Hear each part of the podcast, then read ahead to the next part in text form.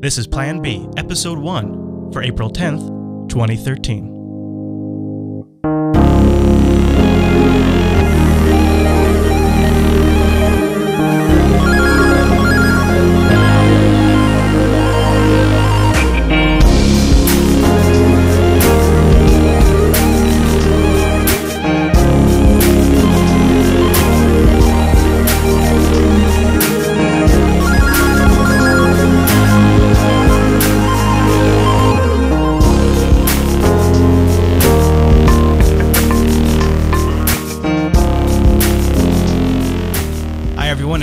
To the first episode of Plan B, Jupiter Broadcasting's new weekly talk show contemplating the future and present of Bitcoin, with insights for the novice, shop talk for the experts, and opinionated discussion for the interested observer of all things Bitcoin and related technologies. My name is Chris, and say hello to my co host, Drew. Hey, Drew. Hello, how's it going? Hey, man, welcome to uh, our beta episode. Thank you. Now, this is probably sort of uh, my most rushed show in history of Jupiter Broadcasting shows because I just couldn't wait. I just wanted to get this show out. I wanted to talk about Bitcoin so bad. And then today has been an absolutely crazy day. In fact, we started a couple of hours ago just because, like, we've been watching the price today. Uh, we'll talk about it later on in the show. We're, we're going to get to some of the headlines and some of the coverage we've seen, but you know, you're seeing headlines of massive Bitcoin crash over on TechCrunch, or uh, or uh, cor- uh, Bitcoin correction finally comes and arrives, and The Verge is running articles on it, and uh, Bloomberg is has a Bitcoin finance blog they're updating as the day progresses. I mean, it's it's really something how the media has really taken to Bitcoin. If you noticed this just huge change, and as soon as the price went up, wasn't it? That's when it really No, kind of yeah. kicked in. Everybody's concerned with the price. That's, everybody was focusing on that. Once it starts exploding, everybody goes, "Oh, here we go." Right, and then once it goes down, of course, the same thing happens. All of that excitement when the when the price was going up, all of that energy is turned when the price goes down, and of course, people jump on that as well. Uh, and I thought maybe as we start our new show, we should start with uh, the media's coverage of Bitcoin because I think there's going to be some contrasting opinions here, and there's a lot of stuff going on right now. But I think analyzing why they're getting into it sort of also answers why we're getting into Bitcoin. And some of you have heard of this story, of course, because it's a couple of weeks old now. But with uh, the Cyprus uh, news, there was uh, shortly after that the announcement that there'd be a Cyprus ATM selling Bitcoins. You saw this? Oh yeah, yeah. And then it was announced he's going to move out. He's got like a bunch of pre-orders. Well, they got this guy on CNBC, and he says a few interesting things. So let's roll this, and we're this is going to sort of set up our uh, our our analysis of how the media is covering Bitcoin recently. Everyone is buzzing about Bitcoin as its total value tops 1 billion. Uh, Rick Santelli in Chicago with some more on that. Morning, Rick. Ooh, we got to get jingles like that. Good morning, Carl. Well, I guess we need to start at the beginning. What is a Bitcoin? Let's put it up on the screen. A decentralized digital currency based on open source software that uses peer to peer connections for monetary transactions. Okay, so far so good, right? Not bad. And real quickly, uh, also, there's a bit of John Galt in it, uh, invented in 09 by a fictitious person named Sakatoshi Nakamoto, who many believe is a Russian mathematician named Grigory Perlman. Can it get any Now, I've I've not heard a lot of people make this connection. Have you heard this connection? No, no, that's the first ever ever, ever heard about that. Yeah, okay. Mr. Sakatoshi. yeah, so he generated quite a bit of buzz when he made that claim. Uh, people are trying to look into that now because there's also people who say he's in London. There's people who say he's all over. You know, uh, there's people who say it's a group of people. So Yeah. that's probably a topic for later. But I just thought that I don't know if anybody else had heard that. Chat room, if you've heard that before, maybe, but that was new to me too. any weirder than that. But the real issue is does this just show how much of a lack of confidence there is in currencies and banks? Because this sounds a little strange. So now there's going to be potentially an ATM where you can exchange fiat currency for bitcoins. And the co founder of Bitcoin ATM is our guest today. Jeff Berwick, welcome. Thank you. All right, let's uh, let's hear how Bitcoin and an ATM in Cyprus and all the demand that uh, the interest. You supposedly have hundreds of these ATMs requested. Tell me about it. Tell me about your business plan. Tell me how it works. Yeah, you say it's uh, really uh, weird how bitcoins came about, but that's really the free market at work, and the internet is the last place where there's actually a free market on earth. Unfortunately, uh, in the U.S., that doesn't exist anymore. There's no real freedom anywhere on earth except for on the internet, and these are the kind of really interesting, exciting innovations that can come from the free market. I love the show's already drawing trolls in our chat room. We've got Ron Paul in there, which is great, and uh, Shitcoin, which is pretty funny. I like shitcoin, although they're both going to get kicked if they're butts. But if they want to hang out, that's cool. Look at Bitcoin, and it's an entirely new currency, completely decentralized, anonymous. Transactions occur incredibly fast, for free, all all designed by the free market. It's an incredibly exciting thing. And, is, uh, this is the guy that's going to be selling that ATM. What we've come up with is a Bitcoin ATM, and the reason we've done that is because it's been a little hard to get access to Bitcoins. Uh, you can trade them over exchanges over the internet, but it's not all that easy to do. Uh, and uh, many people actually just meet on Craigslist, and they, they meet up somewhere right, let me, Let street. me stop you right there. So sure. now we have an ATM. There really isn't a coin that's minted. So when I go to this ATM and I have my fiat dollars. All right, now uh, get your uh, get your uh, um, your thinking caps on because he's about to raise what the media often brings up as sort of a core issue with Bitcoin. And I want to exchange it for Bitcoins, I get a receipt of some sort or an algorithmic number set. Is that what I get?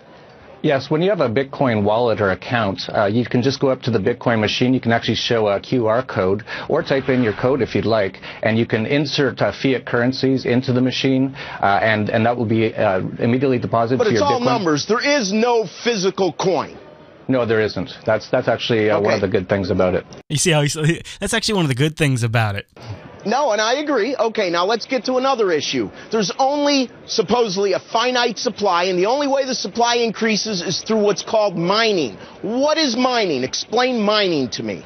That's correct. The uh, the program was designed that uh, they will uh, slowly over time you can mine bitcoins, but it gets slower and harder and harder to do as you, as the mathematical equations get uh, more and more hard. Right now there's 11 million bitcoins outstanding, or there will be in the next 10 days. It will reach 11 million. Uh, it's uh, designed to eventually reach 21 million, and that will be the full limit. And people can actually set up a computer and mine bitcoins. What it takes is processing power and electricity, but over time it gets harder and harder to do. And so uh, it, it basically slows the so inflation. So it's easier rate. just to take $100 or swap it into a Bitcoin in your wallet. Another issue. Back in 2012, there was a bit of a scam. $230,000 was lost by Bitcoin, hold, Bitcoin holders, and I guess a little group was set up. But here's my question. We're almost out of time, Jeff. You know, who's the Ghostbuster? Just throws that in there just to make sure he can instill a little uh, concern and, and uh, you know, like. Yeah, and moving on. Yeah. I understand the central bank thing and the lack of confidence, but if something goes wrong in my Bitcoin experience, who do I call? Well, that's the great thing about a free market. There'll be all sorts of free market innovations, and I write at the uh, Dollar Vigilante, my blog, all about the end of the monetary system as we know it. Uh, this monetary system we have today is much more dangerous than anything Bitcoin has. Well, I'll tell you, Jeff, you, you've been a great guest, and I know you're trying to get the first one of these. I would love to get. I just can't stand that guy anymore. I would love to get one of these uh, ATMs in my neck of the woods. I absolutely would go down to this thing, and I guess you would pay cash, right? And then it would spit out a Bitcoin receipt or send them to some account for you. Make maybe they could fund like your Mount Gox account or something. I think that's an interesting idea. Uh, so he touched on the physical coin thing, and the media talks about this a lot. And I, I think it's, I think it's an interesting thing because people have to wrap their brain around it. They really can't really kind of grasp it. Um, but it's obviously, it's obviously one of the things that once people understand, they get past.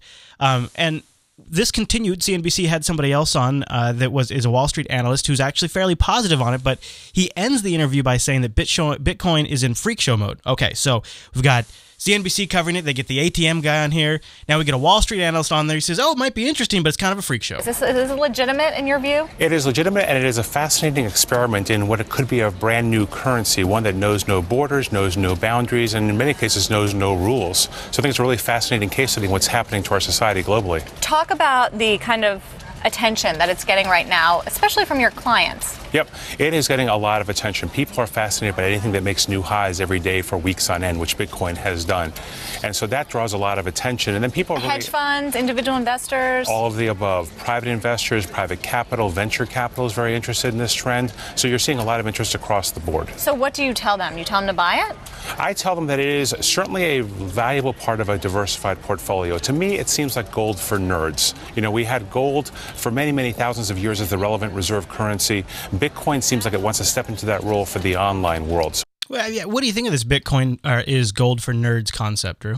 Um, I hadn't thought about it, but that's actually a good way to put it. I mean, it, it pretty much is because the, the, the, the key fact uh, or the key benefit uh, of gold or any kind of precious metal is that the, the supply is mostly finite, mostly fixed, or, you know, pretty consistent in terms of how you can predict the amount of supply that would enter into the system. So, Right. I mean, and the term mining uh, conjures up images of, of gold, right? Uh, yeah, it's a. I mean, they're, very. That was a very good move for them to actually name the process mining because it, it helps people correlate that you know the, from the digital realm to the physical realm because so so many people are still stuck very deeply in the physical world. So th- this whole idea of something existing in bits that you can't see or ever you know come to directly experience, that's pretty cool.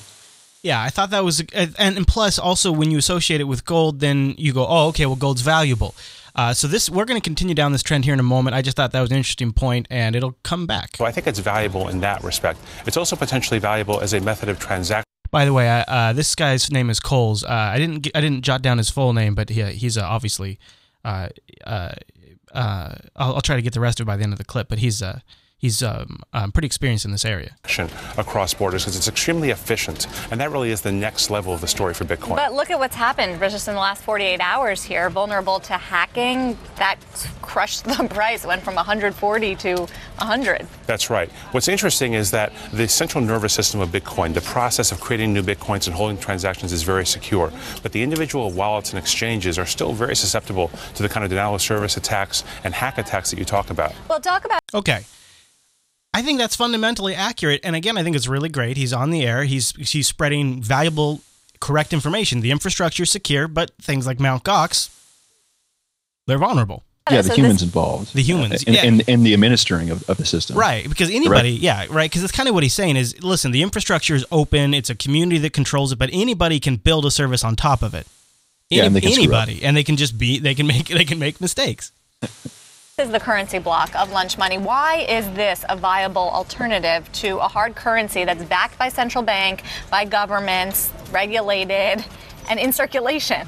Yep. The bottom line is that Bitcoin resonates the same reason gold resonates because nobody controls the supply aside for an algorithm that only issues 25 new Bitcoins every 10 minutes and that'll decrease over time. So it's standardized and it's commoditized to a point where there's very limited supply. Anytime you get incremental demand, there's a positive story for the currency. One question that I get a lot on Bitcoin is what's the difference between Bitcoin and PayPal? PayPal is denominated All right, now that might sound like a ridiculous question, but I've actually gotten that question a lot myself. What's the difference between PayPal and Bitcoin? And I think he does a good job here. in currency, such as dollars. Yeah. Bitcoin is its own currency. So the transfer process looks similar, but PayPal is in dollars, Bitcoin is in Bitcoin. So how do you get it? You get it by going through any one of a number of local providers called wallets, and you can link up your bank account to purchase Bitcoin. Your purchase transaction goes through an exchange, and then you receive your Bitcoins in three or four days. So why are you telling people? I understand the idea of a diversified portfolio, but you can diversify with a lot of things that aren't virtual. Yes.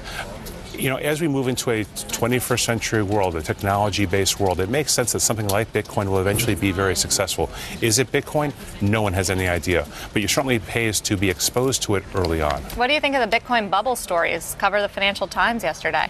Yeah, you know, bubble's an easy term to throw around. Well, if you've seen the price, it's a moonshot. It is absolutely a moonshot. The question really you have to ask about Bitcoin is is it going to move beyond just being this kind of freak show reserve currency story of the online world to being a real, viable, long term transactional currency? And you say yes. I say it's very possible. But we're still in freak show mode. We're still in freak show mode.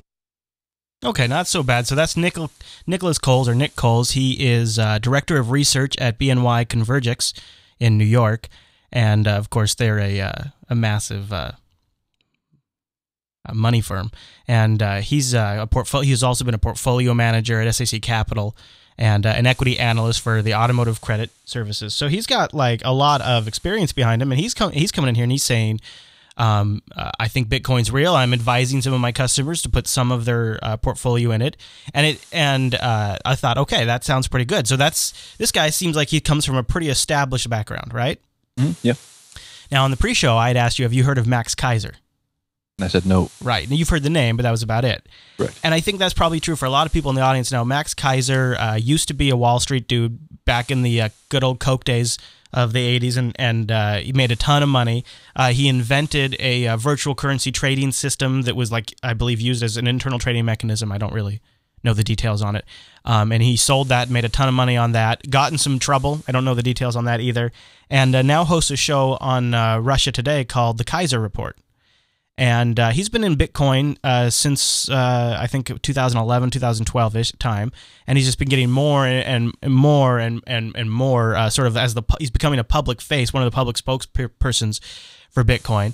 Uh, he tweeted today actually that he's getting and he's trying to get investors involved in Bitcoin. Uh, here's what he said. I, I I'll have this in the show notes. He said. I have a personal goal of getting hedges involved to drive BTC to a thousand for non-U.S. Uh, residents, and he links it here. There's a hundred. Th- there's a hundred thousand, hundred k minimum buy-in, and he's he's uh, it's called uh, it's called Extentua, and uh, hundred thousand minimum, and these people manage your Bitcoin buying for you, and I I thought I thought that was pretty interesting, and I then when you think of like guys like Max Keiser and people like him used to be pushing silver and they used to be pushing gold, right? And is is there sort of a Bitcoin versus gold relationship building? And this clip addresses that. Now, the other concern out there is this are Bitcoins killing gold's price? The use of Bitcoin seems to have increased dramatically in Spain, Italy, Greece, Cyprus, and elsewhere in southern Europe over the last two weeks. This is most likely driven by increased concerns about the future value of the euro.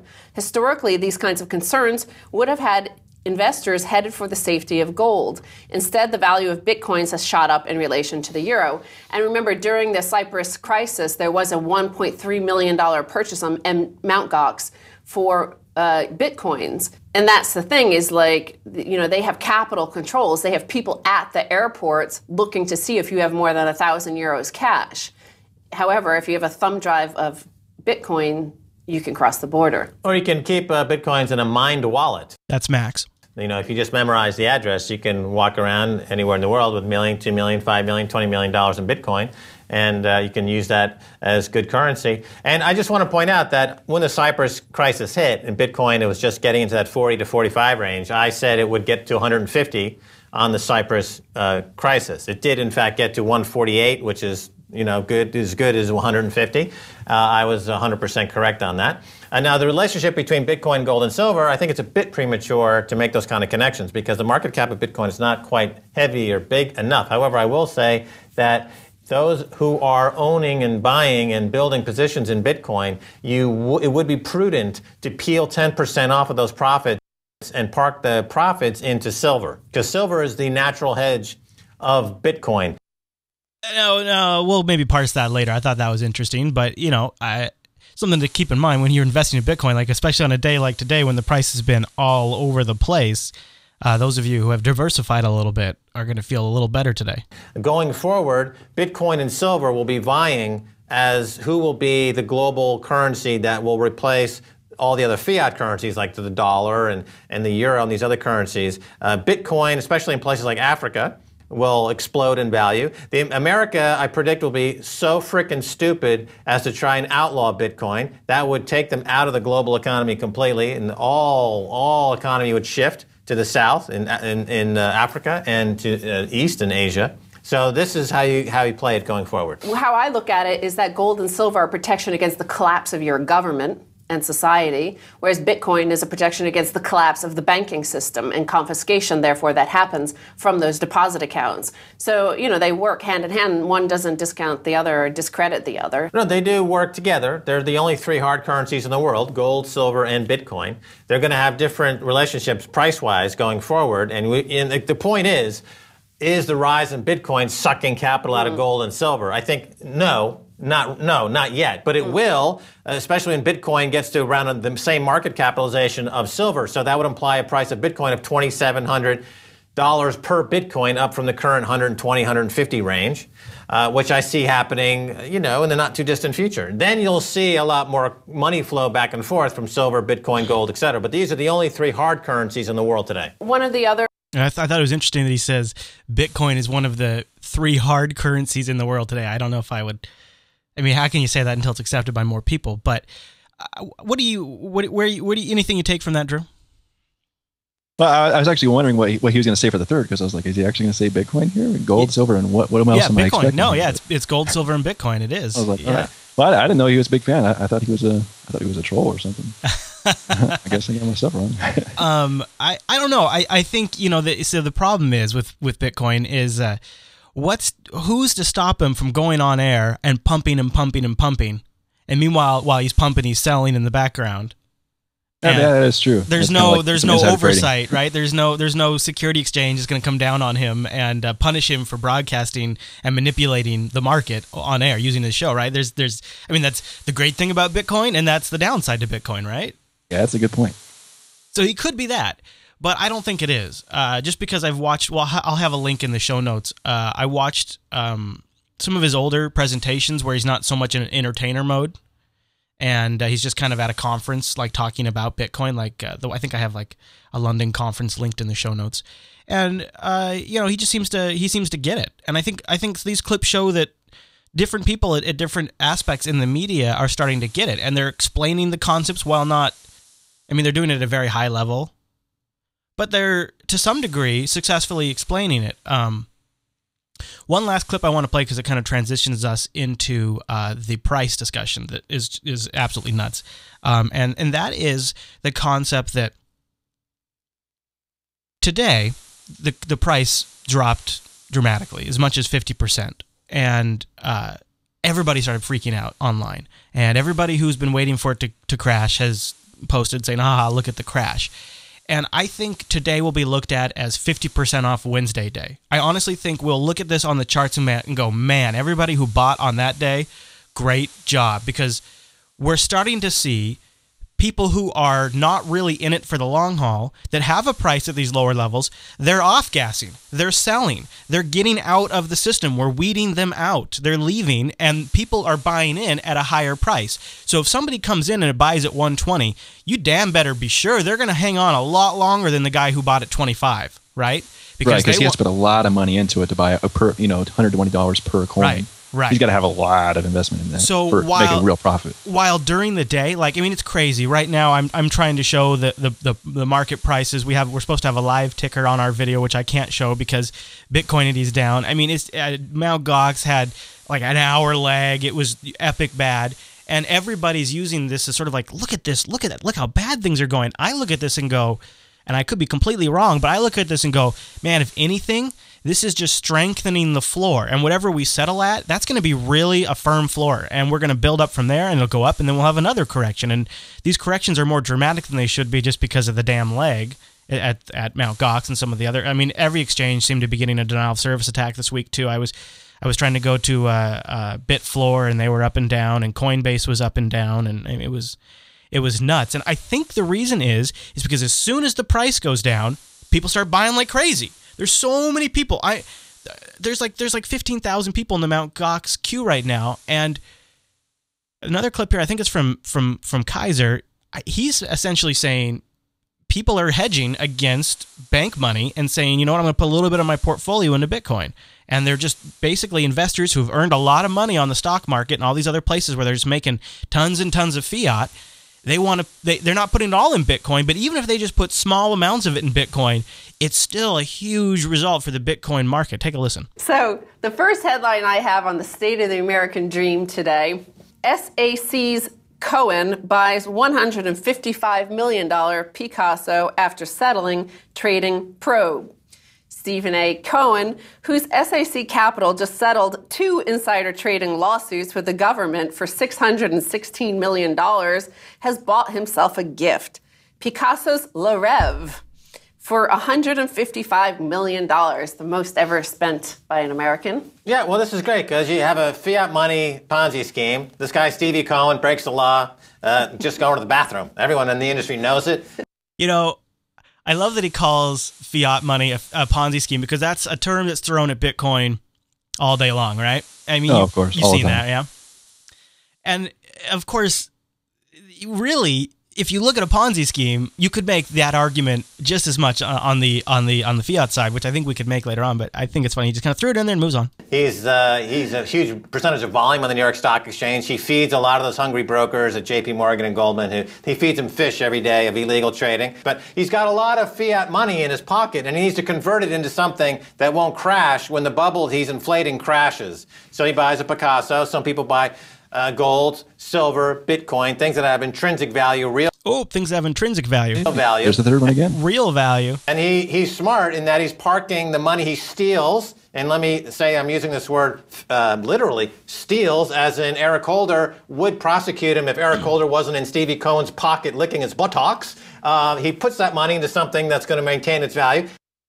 Now, while that's that's uh, that's kind of adorable for Max to say, you know that, uh, but really, isn't that what isn't that what Keiser's kind of doing by introducing this um, hedge fund for for hedgies, where there is a hundred thousand dollar minimum buy-in? It seems like this is built for these people who are making tons of money on the markets t- to stash their money in. Like he's he's setting up the channels for these people to move their stolen money into, and then he goes on air and I mean, this is my impression, but he seems to then berate them. But at the same time, I mean, he must be, if he's sitting here promoting these people's services, and he added it, uh, if you go to maxkeiser.com, I don't know, I'm, I'm just, I find, I find the Max Keiser thing interesting because it's interesting to watch the media and big names jump in. See, he's got a banner at the top of his website, and when you go to that, it's kind of oh now it's now it's uh, not loading. Oh there it goes. And when you go to that it's kind of interesting. They have a section on their website about bitcoin and they explain what bitcoin is uh, the Bitcoin Fund exclusively available for on the Exante platform. Uh, you uh, once you become uh, a, a customer of theirs, they say uh, you know why why purchase on a fund level. And one of the reasons that they, they say you might want to purchase through them is because they'll do a thousand Bitcoin trades per click is one of their functionalities. So if you want to trade in thousands of Bitcoins at a time, and they man- they manage the wallet, they manage all of that for you, and you just call them up and say, hey, buy me 5,000 bitcoins, thanks. And then they just do it.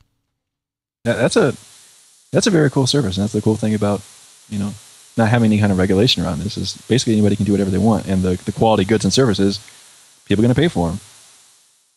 And I think this is why when we look at the price today, I think it's uh, I think it's still massively undervalued just with this level of interest out there. Uh, uh, I watched it this morning. I think when I woke up, you get up a little earlier than I do. Do you remember? Did you check the price when you got up this morning? Uh, no, it's been freaking me out too much. I've yeah, good for you. Good for you. Yeah, I leave the tab with a little control W there. No, no, that that that definitely I did a little bit of that today when it was going crazy. I was like, ah, I got stuff I gotta go do. uh, but you know, when I I think when I woke up, it was around 250, 260. It was still up yeah, I saw. I saw it, it was way up there, and then you know I came back to it. Oh my goodness! I was like, what's going on? Of course, you see the trading lag. You know, 1,000, 5,000 seconds. Yeah. Everything must go. Yeah, yeah. So watching that go down today, I was like, oh man, and I was like, okay, we, we're gonna have we got to talk about some of this on the show today, and it's just funny because uh, I think I think right now uh, there's so many accounts on Mt. Gox waiting to be activated. I'm I'm in position seven thousand. I was uh, in position thirteen thousand a few days ago. Um, I think their queue is around fifteen thousand people waiting to have their account verified right now on Mt. Gox. That that That's means that's, that- that's very that says something right there for for where the price will go. Because I mean, if all these people are, are, are gunning to get in there, then we are going to see a rise. And corrections are a good thing. That that they any kind of correction like this, it, it sucks if you you know you bought high like and sell low like I do. But uh, I mean, these these are a good thing. It- it- once it reaches its bottom, it, it's going to be showing you know it's going to be showing everybody that it's not going to go anywhere. It's not going to drop down to you know what one or two bucks like it did the last time when they had that, that huge hack in last year or two ago. Right.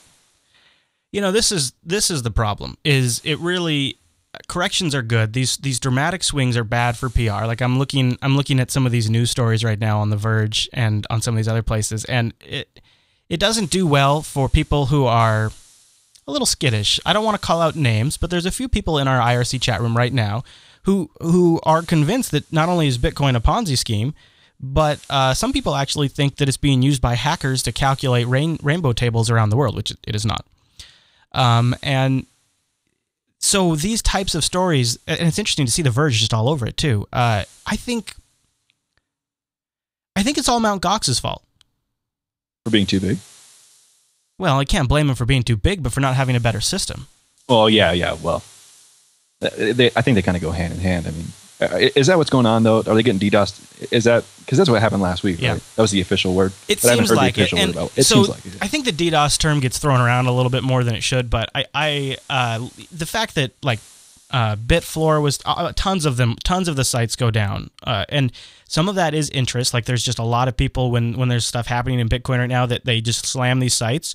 So I I don't know if it's so much DDoS or if it's maybe bad back end design. Like Mount Gox just announced that they're making a change in in uh, the way how some of the trading is going to work and the way you know where you could you could put a buy-in at a at a lower or, or at a lower price even if you didn't have it funded yet and then it would sort of sit in the books and their system has to keep checking the books even if it's not shown on the public book and i guess that was one way that uh, basically bots could go in there and put a ton of those orders in and so even though they weren't showing up in the public books the system was still having to process these huge amounts of of potential buy orders that were unfunded um, so they're changing that to help with delay but if you watch the, the, the ticker which I I almost have on a monitor always. Um, you'll see that when before the leg starts, there's like these zero point zero zero two sells that just start going and going and going and going and going, and that seems to be like. I mean, I watched it happen this morning before the big uh, sell-off started happening, and I I watched the little leg on Bitcoin to just start ticking up as these little sells start rolling in. And I think there is, I think there's somebody has figured out that it, it, costs them less to sell and jam up the system and generate all this lag and then buy low. So it's like an indirect DDoS in a way because they're they're overloading the actual the functioning system in the back end. They're gaming the engine. manipulating that. That's my theory. They're gaming the engine and they're and and they're they're paying to do it. So it's actually semi legitimate because they're selling off little bits of coin. And when the value's so high people want that. People buy because everybody you know i think newbies think they got to buy one bitcoin at a time. And you can buy fractions of a bitcoin right? Oh yeah. so there's tons of people buying that because that's all they can afford. So these guys they just sell sell sell sell sell and it just seems to slam the system. So it's like not like i don't think it's so much like a we're throwing tons of traffic at it although that could be happening too Yeah, not not actual network traffic, but actually overloading the backend Right. designed in a way. And there's been this rumor going around uh, called, uh, I think it's like Operation uh, Fool's Coin. Have you heard about this? No, I haven't. So you know, it's it's hard to know if uh, if I, I don't even know if I could find it, but it went up on Pastebin. It it claims to be like a, a anonymous group who uh, were organizing to DDoS the exchange, and I, I don't know if it's legit or not. I've seen it crop up a few times, but it, it, it basically what it implied was that people are sort of organizing, and then collectively they're DDoSing via like group sells and group buys. Like they're all getting together and saying, "All right, okay, at this they're time, coordinating moves. yeah. And then there, and then some of these other sites just go down as everybody else freaks out. Like blockchain.info has been going up and down all day. I've been getting 502s everywhere. Like uh, just before the show or the pre-show started, I was pulled up some tabs, checked stuff out, and, but uh, I don't know. I can't really do anything. Just you know, close them all out. Screw it. Yeah, I'll come back later. See, this has got to get fixed. And I think I don't know. I don't know much about Ripple. Are you familiar with Ripple? No, I haven't. I know that it's sort of a Bitcoin competitor, but one of the components of Ripple is uh, boy. There's another huge sell-off going on right now. Uh, one of the uh, one of the components of Ripple is a, I believe, a peer-to-peer exchange. Now think about that, right? I mean, that's peer-to-peer Oh, currency. hey, there you go. Peer-to-peer currency could use a peer-to-peer exchange. That would sort of be ideal, wouldn't it?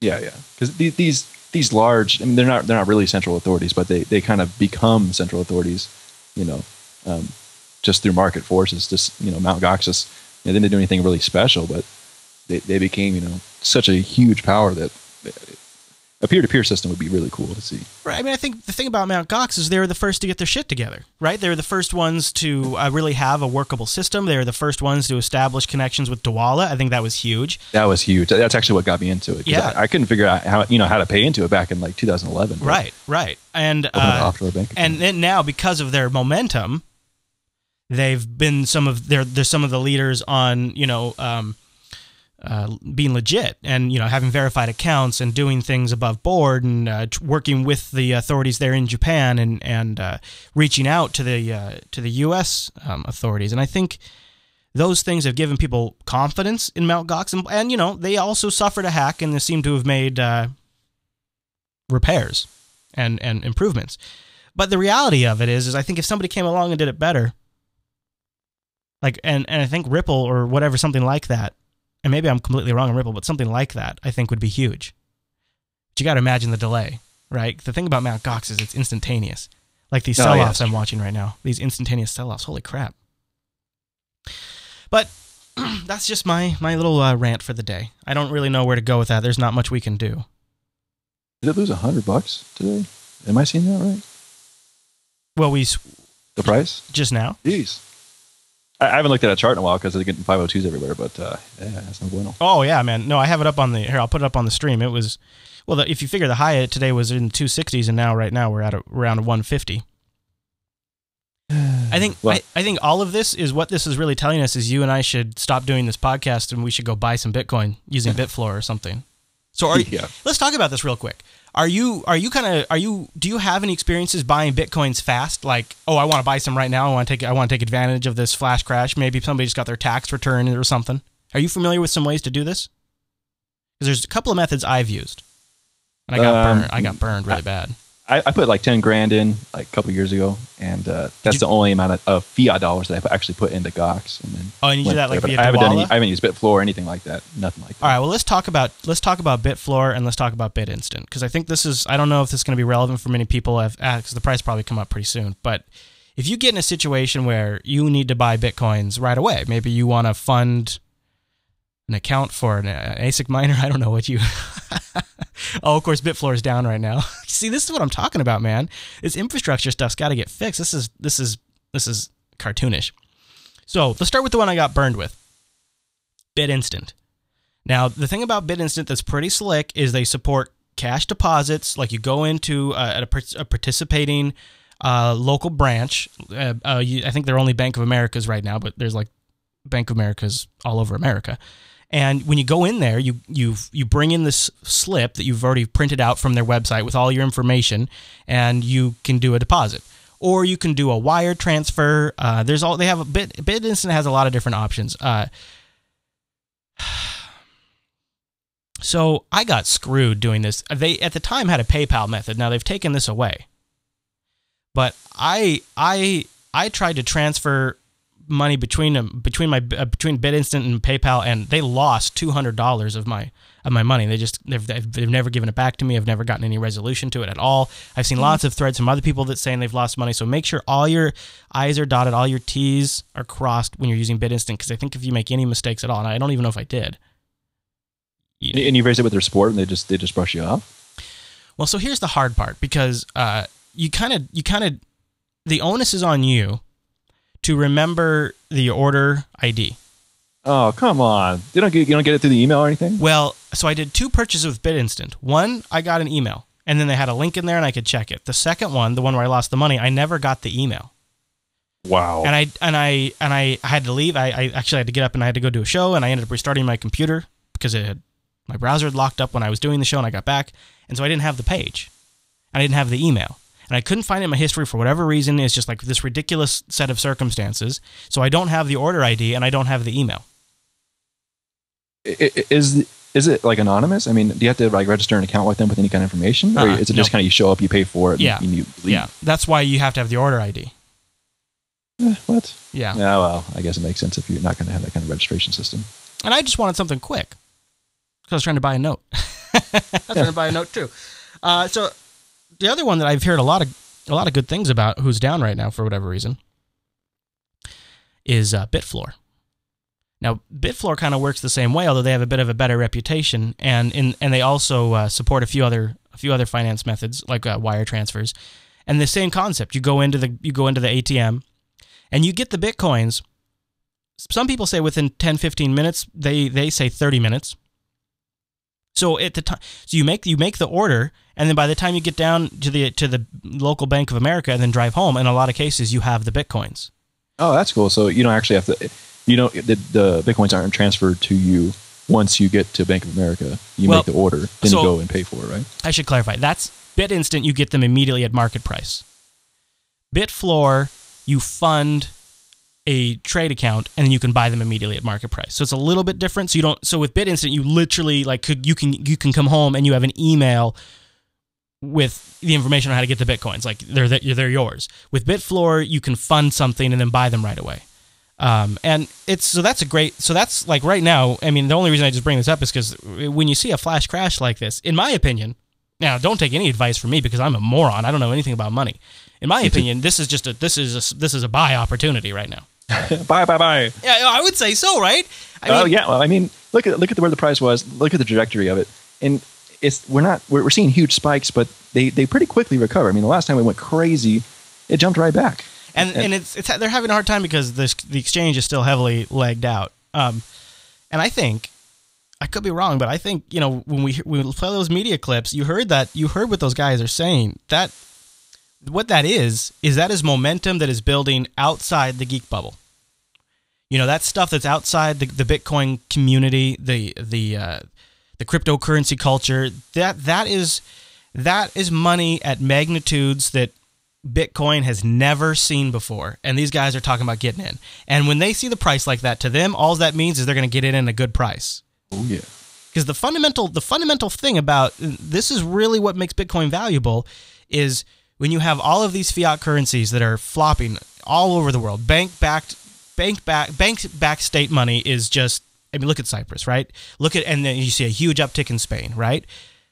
You're going to see the same thing in the United States. Oh, are. absolutely, hundred percent. It is going to happen.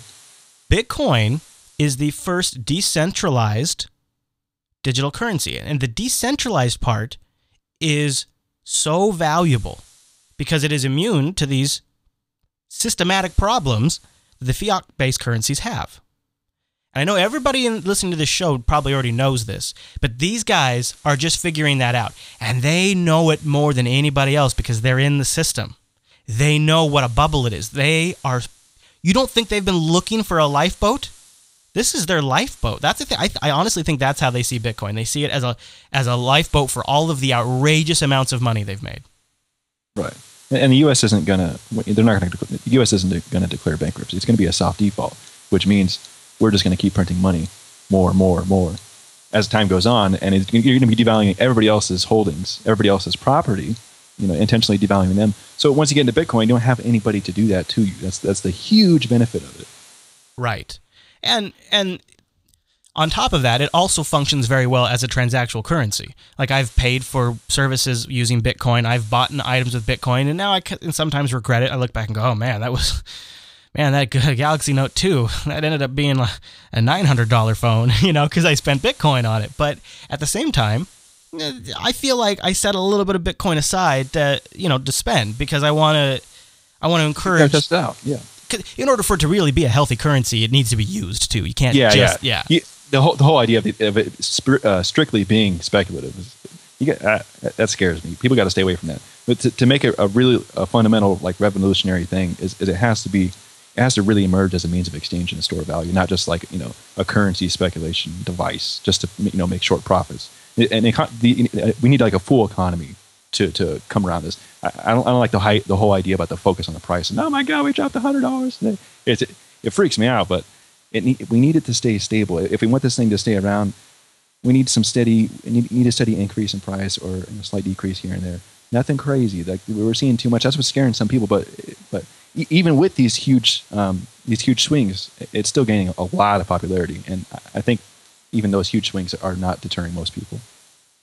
Right. And I you look at the queues, you think people are to people are actually just to use it as they're just to jump on it. Um so like right now, for example, okay, so Bitfloor is back up. Right now, if I wanted to buy a Bitfloor, I could grab as much Bitcoin as I could afford at 170 USD in cash and I'd have it in 30 minutes.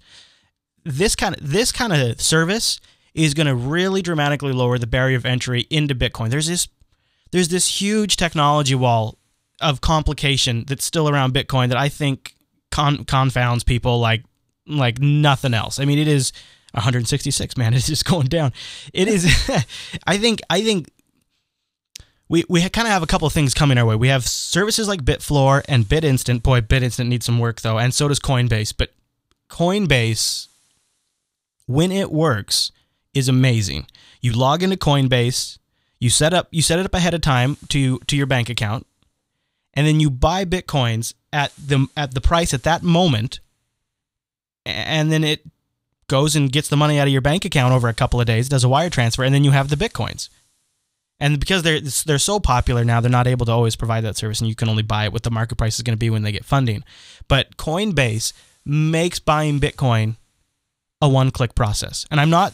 I mean, Coinbase has so many problems. They just they just leaked people's information online, and uh, nothing major, but I'm one of them, and uh, because I'm I have a merchant account set up with them, but it it means that while this price is going down, you have all of those you have all of those accounts pending approval on Mt. Gox. You've got Wall Street guys saying on on media that hey, maybe you want to put a little just like you're putting a little money in gold and silver, maybe you want to put a little money in Bitcoin too because uh, it's even less you know it's less immune to manipulation than gold is.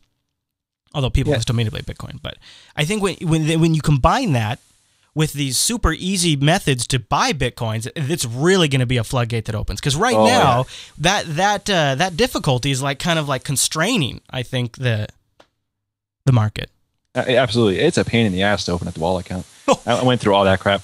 It- yeah, it- it- I I started buying. I think I started buying bitcoins back in the day, when it like in 2011 at two bucks. So I got some cash in Mount Gox, but I had to open another account with, um, uh, with, with and you got to wait, you know, days. And I'm, I'm seeing the price just go up, go up, and, and just like the genius I am, buy high, sell low. I bought it 31 bucks, then it crashed. Ouch. two or four bucks. So I was trying to get in, but that that, that huge hurdle of, of waiting all that time and not being able to purchase them, you know, at the current market price, and then have the money transfer, you know, to them in a couple days. I, I got uh, I got screwed for this process. So these new services that, that are building around Bitcoin, that, yeah, you're absolutely right. It's going to completely, it's, it's going to, it, it will open those floodgates, as you said. There's going to be Yeah. tons of people getting into it because you can make these quick little transactions. You don't have to go through all that crap, going to Dwolla account, doing some kind of confirmations. I, I don't even remember what it was. I don't want to remember. Took forever. The but- other the other big disruptor, I think, is going to be uh, a service called BitPay. You heard of these guys? ah man, too many bits. I don't know what's going on. I know Bit it- everything. It, well, it's kind it's like iDevices up in here, right? You got you got i everything, I guess, but everything's Bit. No, so BitPay is it's really the reason why you probably haven't heard of it that much is because oh it, no, I have. Yeah, it's I for have. businesses, right? It lets you be a Bitcoin merchant. What's what's awesome about BitPay is it, it lets you set up a complete um, payment processing backend, and people can pay you in bitcoins, and you can have the BitPay system immediately exchange that to USD, so you get the immediate market value if you want, and it can dynamically update prices on your end via their API. Or you could have it do like a portion, so like it it sells off a portion in USD, but then keeps a portion in Bitcoin for you. You can set up these kind of like rule systems in place. I think that is super slick. And what it essentially does is it turns Bitcoin just into the payment processing protocol. It's like the it's like the it's the it's the system that it's the back end system and the other currencies kind of just ride on top of it because it's exchanging them in real time. So uh, I, I think something like BitPay is the exact type of solution we need for merchants to start accepting Bitcoin on the other end. So You've got systems like Coinbase and BitInstant and Bitfloor and, and hopefully Mt. Gox will get their crap together that are making it easier to buy Bitcoins. You got hedge funds that are now getting into it where they're going to manage this stuff for their customers for them. Who are going to be doing massive thousand dollar or thousand Bitcoin purchases in a single transaction. All that's billing on that side while BitPay's billing up on the other side to payment process all of that yeah, it's just looking at right now. It's just the beginning. We're just at we're we're we're still at uh, square one now. Right now. yeah, Bitcoin was crawling and it's just starting to walk right now, and it's starting to run. Whoa! Yeah, it was starting to run, but it tripped. It tripped and fell, and it's Every its, couple days here and there, you know what I'm saying? it bruised its knee today. Um, Mount Gox throws a hockey stick down to the shins. You know what would be fun to do once uh, we kind of get a feel for the price. Once and maybe not today's not the day to do this. Well, maybe, but we should we should try to we should try to do an estimate what we think the price will be by the next episode. Yeah, I, I, I, I'd be great at misleading people consistently. Yeah, you seem so go ahead and far you seem to have a pretty good record. Do you want to hear my war story? I should probably admit this in the first we, episode. we should that should be some kind of segment in the future. Sounds like this, man. I've been I- I've been like lighting myself on fire. You know, being burned. I'm burning myself like all the time, every day. I, Yeah. I, I screwed up today. Yeah. Litecoins. But yeah, go ahead. Oh no, I screwed. Uh, so, uh, well, yeah, we should. Maybe we'll talk a little about Litecoins here in a second. Might as well get get that in the first episode too. That we can really upset people. Uh, I lost about seventy nine. See how I say about? I lost seventy nine bitcoins. Um, I think in 2011 I was using an online wallet. I can't remember the name of it now. I've blocked so much it out because it just hurts so so bad. Oh, me too. And uh, they got hacked. And they uh, so listen, I'm just gonna plug in there 79. Let's see if I was to have 79 bitcoins. You, you got to put the calculator away. You can't keep doing this. That'd be ten You're killing yourself, man. So I lost at current price after the crash. I lost ten thousand dollars. So imagine what I was thinking about it this morning when it was at two sixty. Every time it reaches new highs, I think about this this atrocity that happened to me. But God. so um, and then at that around that same time, uh, it was almost like uh, I maybe within a week. I can't remember now. Uh, Mount Gox got hacked, and the price went way down because all the phony sell orders that went on the books, and it it crashed the price down to like you know nothing. And I just kind of sat back and I said, ah, I'm done. You know what? I lost half my bitcoins. I, I I took what I was able to recover from their backups, threw them on a wallet in my hard drive, turned off all of my miners, and I had like six machines that were mining, uh, GPU mining, and said, I'm done. And so that's my big regret now because I, I could have just I could have just got back up and, you know, just brushed the dust off and picked things back up. But I was burned, man. I was mad. And I looked at that and I thought, this this is a this is a fundamental problem with the currency.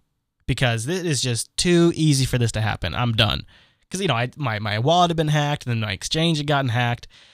Um, and now I kind of regret that decision. You know, Well, yeah, we, we just there's no way we could have seen we could have seen this coming. I I, I, I try not to kick myself, but I, I do you know subconsciously over and over again with uh, you know I, I've had similar similar stories with uh, especially actually, actually around the same time that, that you had that uh, that hack. But I think I think the, the reason why? I kick myself is because I knew even then all of the fundamentals for Bitcoin were solid. Right. You know, we yep, yep. we need a monetary system that's compatible with the internet. And when when I say that, it sounds oh yeah okay, but when you look at like over on the uh, uh, Bitcoin subreddit uh, r slash Bitcoin, they and, and now many other places they've im- implemented the Bitcoin tip bot. Have you seen this? uh, yeah, I think so. So it, you just in a, in the comment thread over on Reddit, uh, if somebody says something that you like a lot, you can give them an upvote, or you can do plus Bitcoin tip and the amount of bitcoins you want to tip them, and a bot on the back end, which with a pre-funded account that you've pre-funded, delivers a Bitcoin tip to them, and it is it sounds kind of you know um, like no big deal, but when you're actually there and you like you make some invite, insightful post and it helps somebody, like hey thanks man, and they send you a Bitcoin tip, or or like for example the people that came up uh, with the with the Plan B slogan they were up on Reddit first, and I said, "Wow, this is awesome! Can I use this?" And they're like, "Yeah, totally, you can use this." So I gave him a tip, right? And then later he's like, "Hey, man, well, also I created these Illustrator uh, lo- uh, logos of of the Plan B slogan, which you can use. Do you want them?" And I'm like, Wow. "Yeah, I want them." So then I gave him a, you know, uh, I tipped him uh, half a Bitcoin, and it's it's like it's super easy just to like reward the community and it's it's this when you have a currency that that is backed by the people so you can trust it and it it works over a peer-to-peer system and it, it can be integrated into software like this it is going to we we have we have no idea what is ahead of us. We have no idea. It is like looking at the internet 15 20 years ago and, and, and looking at you know dialing up to AOL and dialing up to CompUSA and and envisioning Facebook and envisioning Skype and envisioning Google Hangouts, it would be incomprehensible. But all of the fundamentals to accomplish that were there, just like all of the fundamentals to accomplish that in Bitcoin are there. So I knew that back then, I know that now, and so that's why I kick myself even more because I knew it. I knew better. I just got we mad. We all knew. We all knew, man. all right, I shouldn't get so upset. I'm sorry. Well, you got to put the calculator down. That's the problem. I do that every day too. I'm like, well, you know, what, what'll happen? Well, I had like 400 or 500 bitcoins um, back in the day, and uh, I, don't, I don't have them anymore because I sold them. You had four to five hundred. Oh yeah. Oh, See, I told you. I, I- I've been there, man. You got to put the calculator down. You got to step away. You know, don't don't but don't bust out calc dot uh, calc.exe. None right. of that crap. no I, I still do that every day. I, I'm doing that with Litecoin now. You know, you're like, well, well once once it gets to eight dollars, you know, will I be out of the hole yet? it's like, Yeah. uh, it drives me crazy. But I'm sure everybody does it. Well, so yeah, I still made I made a Litecoin mistake last night. You told me to get off Burnside. You said, uh, you know, here you told me about uh, WeMine uh, uh, Litecoin, right, or something like that. Is that yeah, something like that. We might yeah. LTC. something. Yeah, WeMine LTC. That's right. They had a problem yesterday. Oh, really? So did uh, so did uh, so did uh, freaking uh, Burnside. So I had three machines uh, hashing away all night long on the GPUs, and then I get up and they're all none of them are connected. My stats Oh. haven't counted. I've my basic. I, I earned one Litecoin. I've got. However, I have mine sixteen of them now.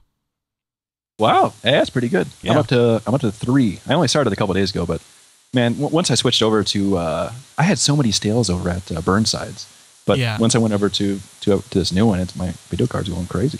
I mean, I picked Burnside because uh, you know um, uh, they have a pretty good hash rate overall. But yeah, I think I'm going to move on because the stale rate's just ridiculous. So Litecoin, this is something that I think the we're we're going to talk a little bit on this show, even though this is primarily a show that's going to be focused on Bitcoin. Litecoin's very interesting, and, and and just quickly, if you're not familiar with it, I uh, Drew, would you say it's fair? I, I've seen this comparison made. If Bitcoin is gold, Litecoin is silver. Yeah, that's what everybody says. I, I hope that it's true. I mean, I, I think there's certainly a place place for that.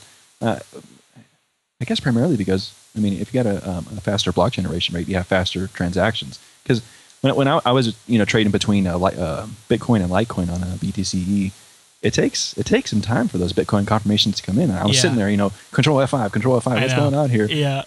and it, you know, that, it, uh, unless I'm misunderstanding it, I think that's a that's a pretty cool part about Litecoin is, you know, you got faster transactions because Bitcoin's just a little too slow for me. Yeah, you got to put that fee in there to get it to. You know, I always I always pay a little fee just to. Yeah, and the, so the other thing about Litecoin, and although this is already proving not to so much be the case, is it's supposed to be a little more CPU friendly. It uses uh, scrypt, and I guess that uh, is not necessarily. Uh, I guess because it's more memory intensive, it's not necessarily great for GPUs. I, I don't know the details exactly, but I've been mining it on uh, my Radeon 6 and 7 series cards, and I get you know anywhere between 300 and 400 mega hashes on those, and um, it, it feels very much like Bitcoin did early 2011 right now. Yep. Even like even like um, the software is, you know, what is good is just forks of the Bitcoin software that's been adjusted for Litecoin because Litecoin's based on Bitcoin.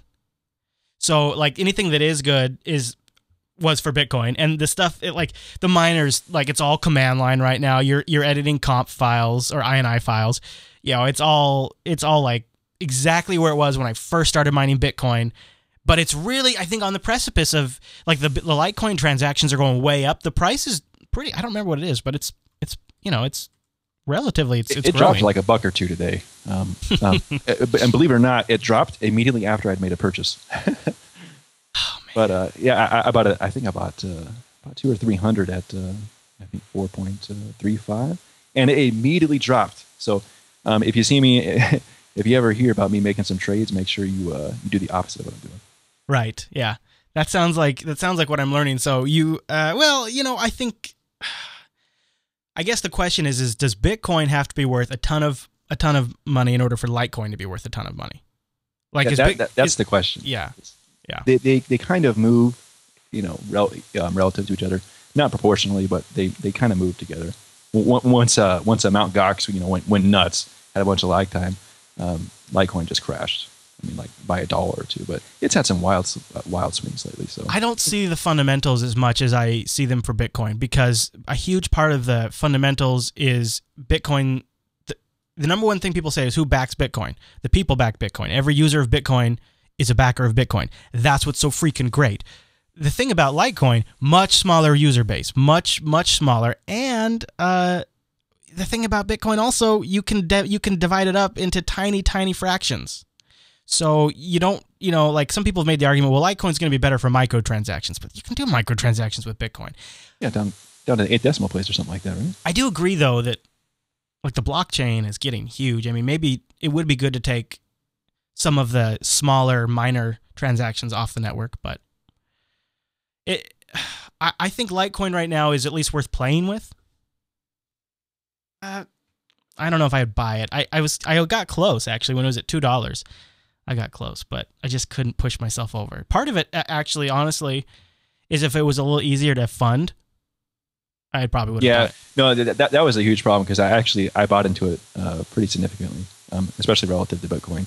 But uh, m- m- I couldn't find any way to really fund it, you know, directly through fiat. So I basically had to I had to move uh, Bitcoin from Mt. Gox over to BTCE and then sell that for Litecoins. And, and, then sell that for dollars, and then make the trades there. You know, back between Litecoins and dollars. and I yeah, guess that's that's the thing. It's a it's a pain in the ass. Yeah, and honestly, the reason why I want Litecoin right now is so I can get enough Litecoin to buy Bitcoin. Oh, yeah. What what's the? I mean, if that's what a lot of people, if that's what people end up using Litecoin for, there's no long term. Yeah, that, that's the problem. Yeah, if it's just like like a some intermediary between you know exchange points for to get to Bitcoin. Yeah, eh, well, I, am hoping because I just need to, as long as I get to as long as we get to eight bucks in Litecoin, I'll be happy. I'm going to stay with it for a little while. I, it might as well right now while the difficulty rate is low, and True, true. and this is one you know people uh, people have asked me a lot. Uh, how do how do I mine Bitcoin? And I my answer is you don't anymore, really. Ooh. And uh, uh people don't like that answer but you know, my my my follow up answer to that is, why don't you try Litecoin? Uh, you know, it still gives you. here's the thing about here's the thing about mining. It's it's just fun. it's fun to look down at your computer and seeing it working away at stuff. It's fun to look at the charts, and you know, you can actually convert this stuff into money that you could go buy another video card with, or something. I mean, that's what I did. So. I say try it. Why not try it? And the fact that it's CPU friendly right now, it's not great. But if you join a pool and we know we can toss a couple of links in the show notes to. Uh, well, I'll just we'll toss a link to the one we're going to be trying, and uh, and I'll put one into one I've been using. And you know, you get in there, you can use it with your CPU. Why not try it for a little while and see if it works? And the other great thing is you can you can mine right now both, just like I used to do way back in the day with Bitcoin. You can mine on your CPU and your GPU at the same time. Is that how and, you do there's, it? There's also um, there there is a GUI miner for um, Scrypt for Litecoins. Oh, so you don't have is? to, you don't have to do it through CG Miner or, or oh, Reaper. You what's it called? You know? It's, it's an alpha, but I've been using it for like a week. Do you have it a Do you have a name? Uh, for the program? Yeah. It, it's just a fork of um of the regular Bitcoin GUI miner. Oh, okay. So just search for GUI miner for Litecoin. Yeah, GUI miner um, dash Scrypt something like that. It's an alpha right now. Scrypt had, miner had GUI. Here it is. I think I just found it. It's I found a post on BitcoinTalk.org. It took a while to find it. I actually, yeah, I randomly stumbled upon it, but I, I, I can't do anything with Reaper. For some reason, my computer just shuts itself off. So once I went to uh, the GUI miner, so it's really nice, easy to set up. It has presets in there too. So I mean, you basically just you know pick your video card. I got a 9750. Boom, set it up. Oh. Turn down the intensity because I want to actually use my computer. Then there you go. I got like three, oh. four likes now. Oh, that's nice. See, that's nice. I, I, uh, since I have the ATIs and all the machines I'm using, I just set it up once on one computer and then I just copy the directory to all the different computers. And I'll have to set it up again. Yep. But uh, all right, so I'll take a look at uh, Scrypt Miner GUI, is what it's called, right? Does that sound right? Scrypt Miner GUI. Something like that. Okay. Yeah. Well, that's something I got to look into because I'm not super happy with the way that works, and uh, plus I like to get it working under Linux too, because then I don't have to worry about malware as much and stuff like that, which is just Oh. nice not to really, you know, have to track any of that kind of stuff. Well, uh, so you know, man, we have so many things that we want to cover on this show. It is it is totally ridiculous, and we don't we don't. This is not the completed show. We don't have it all put together yet because we just kind of launched a little early because the time seemed the timing seemed like now. Like it seemed like now there needed to be more Bitcoin podcasts in the world, so we got started. But we have so much stuff down the road to cover. Um, one of the things I want to do is get some interviews on this show. So if people have suggestions, I'd love to hear who you want us to talk to. Uh, I'd like to hear from developers of Bitcoin software and products and services. Kind of talk about them, why they're using Bitcoin and how they're using it. One of the other things I want to do, and Drew, tell me how comfortable you are with this, is I want to cover some of the taboo topics like gambling and Silk Road and things like that. Hey. What do you think of that? I'm down, man. That doesn't bother you? All right. Well, I'd like to do a gambling episode at some point and see. a Gambling episode. well, right? Why not? Because I, I hey, mean, well, yeah, I'm down. it's I actually, I actually lost two bitcoins on uh, uh, that blackjack one, um, Yep. Bitzino or whatever. Yeah. yeah. I'm only, I'm only what you know, 300 in the hole on just uh, gambling. I Didn't taught- see that coming. I, I tossed a few coins at Satoshi Dice just to see if I could spam the blockchain a bit, but Oh. uh, I, you know, and there's this uh, the bit the Bitcoin casino that is all based in Minecraft. Ooh, that is very cool. Yeah. I, I haven't I, I, I haven't uh, touched Minecraft at all, but that's that's a great what a great idea, isn't it? This is That's again, this is a way where Bitcoin can be used like nothing else, right? It's integrated right into the Minecraft world. You go into this Minecraft world, it is a freaking casino. Um, and this is an example of I'd love to get that guy on the show. Yeah, and it makes you and, and you, you can you can actually gamble and, and engage in activities voluntarily and freely with other people and not be a criminal. It actually is totally legit because it's a virtual Wow. currency. Exactly. All right. Imagine that. So that's an example of somebody I'd like to get on the show at some point. If you guys have suggestions, uh, you can email the show. I'll have an email address set up. It'll be uh, plan B at jupiterbroadcasting.com. And we'll also have it in the contact drop down list. What do you think? Of, do you think, uh, are you a Reddit user? Should we do a subreddit? I don't know. I'm kind of waiting on that one. Um, I, I browse it from time to time, but it when I, once I start, I just can't stop. So I, I've been kind of staying away a little bit, but that'd be a cool idea. We'll I mean, we get some good stuff in there probably because you, you get a lot of stuff for uh, unfiltered through there, right? Yeah, and Last is a big one too, and TechSnap. Yeah, and actually, Coder Radio has uh, has a uh, has a subreddit now that uh, has. Uh, Oh, that's right. The one you guys didn't know about, right? Yeah. you listen to Coder Radio? yeah, that was kind of funny. Uh, yeah, I was thinking I would set one up. Uh, so I'll, I'll I'll get to that, and we'll also be in. Uh, we'll have RSS feeds up on our site, and we'll have entries in iTunes. And so we- we're just going to start refining this show over time and making it better and better. We'll we'll uh, we'll keep working in new things and new segments and get to some educational stuff. I want to I want to kind of do a regular FUD busting segment because I think every week there's going to be FUD out there that probably should be covered. Um, I got a couple we're tracking right now, actually. Uh, Sky News uh, compared uh, Bitcoin with Zim- Zimbabwe dollars, so I think that'd be a fun one to bust next week. Uh, You'd be better off if you burned all your money, right? that's what they said. You'd be better off burning all of your money than investing it in Bitcoin. And if you uh, if you do use Bitcoin, they also said you're probably just using it to buy drugs. Well, I mean, that's what it's for, right? I guess, yeah, and, and criminal activity, I, I suppose. So tons of stuff. I'm I, I'm really excited about this show. I think we're gonna I think we're gonna have uh, a, long, long, long run, and and I think Bitcoin is just getting started, and this show's gonna be here to document it. Sir. Drew, man, is there anything you want to cover before we get out of here? No, I'm good. All right, so uh, there you go. There's Plan B, and uh, Plan B will be live. I think we're gonna do it on Tuesdays. We haven't really dialed that in yet, but uh, check JupiterBroadcasting.com/calendar for that, and then of course. Check out the show notes for relevant links like the RSS feed so you can get the show every single week. Uh, some of the information we talked about, the topics you want us to cover, send in a contact form and let us know. Lots of things we're going to be covering soon, so we can always uh, work in your ideas. Just let us know. But uh, all right, Drew. Well, thanks, man, for the great first episode. Oh, cool. All right, everyone. Thanks so much for tuning in this week's episode of Plan B. We'll see you right here next week.